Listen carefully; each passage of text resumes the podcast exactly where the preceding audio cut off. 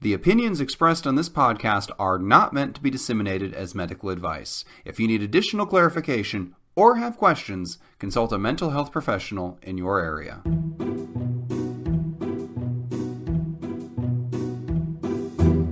Hello, and welcome to 10 Minutes to Save Your Marriage, the podcast where a comedy writer, that's me, James Breakwell, and a psychologist, that's me. And we do have to say our names again because it's been like 33 years Yes. since we've done this show. Steve Olivas. try to solve your long running relationship issues in 10 minutes or less. How are you doing today, Steve? I was uh, pleasantly surprised that you found a question. I think you said literally from October that uh, you never got to because of an email glitch. But Yes. uh, let's hear it. This pro- let's hope this problem may have resolved itself in the meantime. But what do you got? Well, yes, and uh, so just just for reference, we do still want questions from people, but rather than going out and asking for questions, we ran out one week, and since we didn't have a we didn't have a question, we didn't put out an episode where we asked for questions, and it just kind of died. But it turns out, yes, from back mm-hmm. in October, this one was sitting in my inbox, and I'm just a terrible and inattentive person, so we're going to tackle it now. Here we go. Right. Hello, James and Steve. There's a coworker of mine that doesn't respect me. We are both supervisors and we each have our own team. However, we would still need to work with each other because we're from the same department. There have been times where he just straight up left in the middle of a meeting, cancel the last minute, and do other things that annoy me. Now that we are back in the office, I will be seeing him around. How do I hold in my anger and not get annoyed by this disrespectful coworker? Thanks. FYI, I'm a 37 year old female. He's a 30 year old male who got promoted to this position about six months ago due to reasons that were not disclosed, and uh, his probation. Oh, and due to due to conditions that were not disclosed, his probation period has been extended.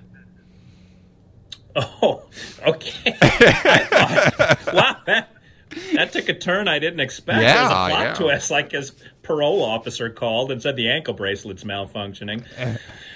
Okay. I will say on the front end of this question, it sounds suspiciously like you don't respect him for Ooh. certain. And I wonder if part of that is having you project into his motivation when he does things like leave a meeting in the middle or cancel at the last minute. There could be other reasons that people do things like that that have nothing to do with them respecting or disrespecting you. And that's where context comes into play. Sort of like and uh, the one the example I think everybody can relate to is if you get cut off on the freeway. Like uh, your immediate thought is, what a dick. And uh, that person probably drives like a jerk. They never pay attention. They're only about themselves. They expect everyone to get out of their way. And it might be that they made a mistake and didn't see you. And that was that. And so with this, I think, I, who knows why he left? Now, I will reserve the possibility that he has no respect for you. Maybe it's because he has no respect for you because he's a, a young, arrogant jerk. Maybe it's because he feels like you don't have respect for him, so he is just treating you in kind. And maybe it's because of a number of other reasons that it might be. But the the question you asked, uh, wait, did she actually ask a question, James? Yeah, she wants to know how to deal with him. I think. Oh, how to hold in her anger. Yes. Here's what I here's the little trick that I would play with myself if I were you, and that is come up with the most um, like uh, I can't think of the right hyperbolic word here, so I'll just go milk toast with it. Think of nice reasons that he's doing what he's doing. He left the meeting early because his pregnant wife went into labor and he wanted to be there for the birth of his daughter. That uh, he canceled at the last minute because he had to pull over and help a woman whose car broke down on the side of the road. She was elderly, it was 12 degrees, and the heat didn't work in the car because the devil shot another arrow at her. That's a callback to our last podcast, James.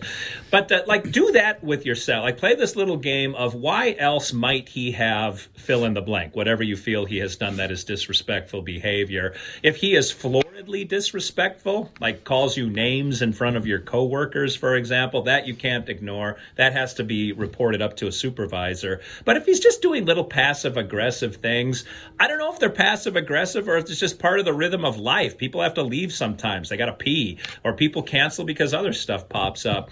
But instead of assigning a negative reason to his behavior, start internally assigning positive reasons to his behavior. What say you, James Breakwell? Well, as usual, you have taken the high road, and as usual, I am disappointed. so, I, I, I will. Uh, I need to uh, qualify this advice with some disclaimers. If this is a job you truly care about or that lives depend on, don't do this. I mean, if if if like you are in charge of like arranging heart transplants for orphans, this this doesn't apply. But if this is just a job, if this isn't your life passion, and this guy is being a jerk to you at work, take a deep breath when he does something you don't like and just remind yourself that you're just there for the paycheck. It's just the Ooh, paycheck. Not, that's not bad advice. I because yeah, because I mean, if you won the lottery, would you still come in and keep doing this job? I'm guessing not. I mean, even if you sort of like it, I mean, you'd have to really, really like a job to go and do it for free or to do it when you don't need money at all. So chances are you're doing it because you need the money and maybe you think it'll lead more money somewhere else or whatever. You might have other ulterior goals or it might be, you know, a stepping stone to someplace else, but ultimately it is about the money. And if you do that, it helps you take it less personally. Uh, also, I think this is one of those rare cases where you're probably completely in the right. Like the fact that he's mysteriously had his probation period expe- uh, extended, what that says to me is he didn't quite do anything bad enough to get fired, but they're not quite sure they want to keep him around in this role either. So I have a sense that what you're picking up from him is not just in your head, and the way he's treating you is probably just the way he treats everybody in general. And maybe that should make you feel better. Maybe he's just a jerk overall. Maybe he just has poor people skills. Who knows what?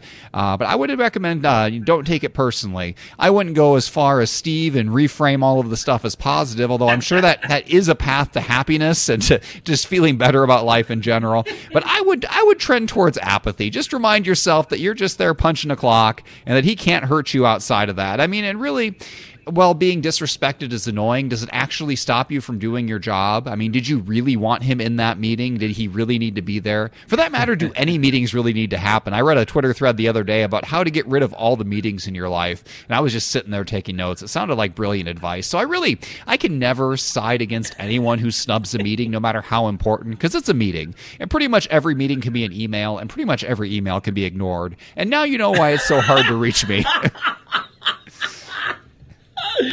I, this is where I do believe mentoring is so important and yet never happens anymore. I remember. Uh, I, will tell you the quick version of this story. We had season tickets to the minor league baseball team in town here, and so I, I happened to know the general manager, and uh, one of his underlings did something, and I won't go into the details, but I, I, I sent an email to the GM and I said, "Hey, uh, I'm not pissed. I'm not offended, but I just want to let you know what happened. And he wrote, he took time to handwrite a letter and mail it, mail it to my house. And in it, I, have always been impressed with this. He said, you know, this is a, thank you for telling me because this is a good opportunity for a young man to learn a valuable lesson. Like uh, he was going to take the kid aside and just say, here's what you did wrong and here's what you're going to want to do in the future because this was the outcome, this was the repercussion. But I think that conversation with the employee probably took literally less than five minutes, but it might have made a huge impact on that kid and really shaped him into a better manager, a better employee, and a better leader in the future. And I think that this 30 year old kid, I say he's 30 and a kid. Remember when you were 16 and 30 year olds were like Methuselah? But here's a good opportunity. I wonder if his manager sees him doing these things and can just pull him aside and have one of those uh, very sincere but very direct conversations where he does take a lesson away and it makes him better in the future. That's mentoring and I wish those kind of programs and those and people with that mindset, that outlook existed out there in managerial roles. Well, I uh, I will say I'm impressed by that guy who sent you the handwritten letter and took the employee aside. I'm also not surprised at you by going full Karen and complaining to the manager. So, uh, and I'm glad you didn't specify what this guy did because I might have had to have sympathized with you. But the fact that you left it open ended just lets me think that you were in the wrong. He was probably setting off fireworks at his house on the Fourth of July or something, and that's and that's the real reason you were upset. Well, if you have somebody who's upsetting you and you want to ha- write in to have us solve the problem for you, send that question to James Breakwell at explodingunicorn.com. That's exploding unicorn with the E. It doesn't actually have to be a marriage question. It can be coworkers, platonic friends, parent, child, whatever you've got, send it in. This has been another week of 10 minutes to save your marriage, and that's 10 minutes of your life you'll never get back.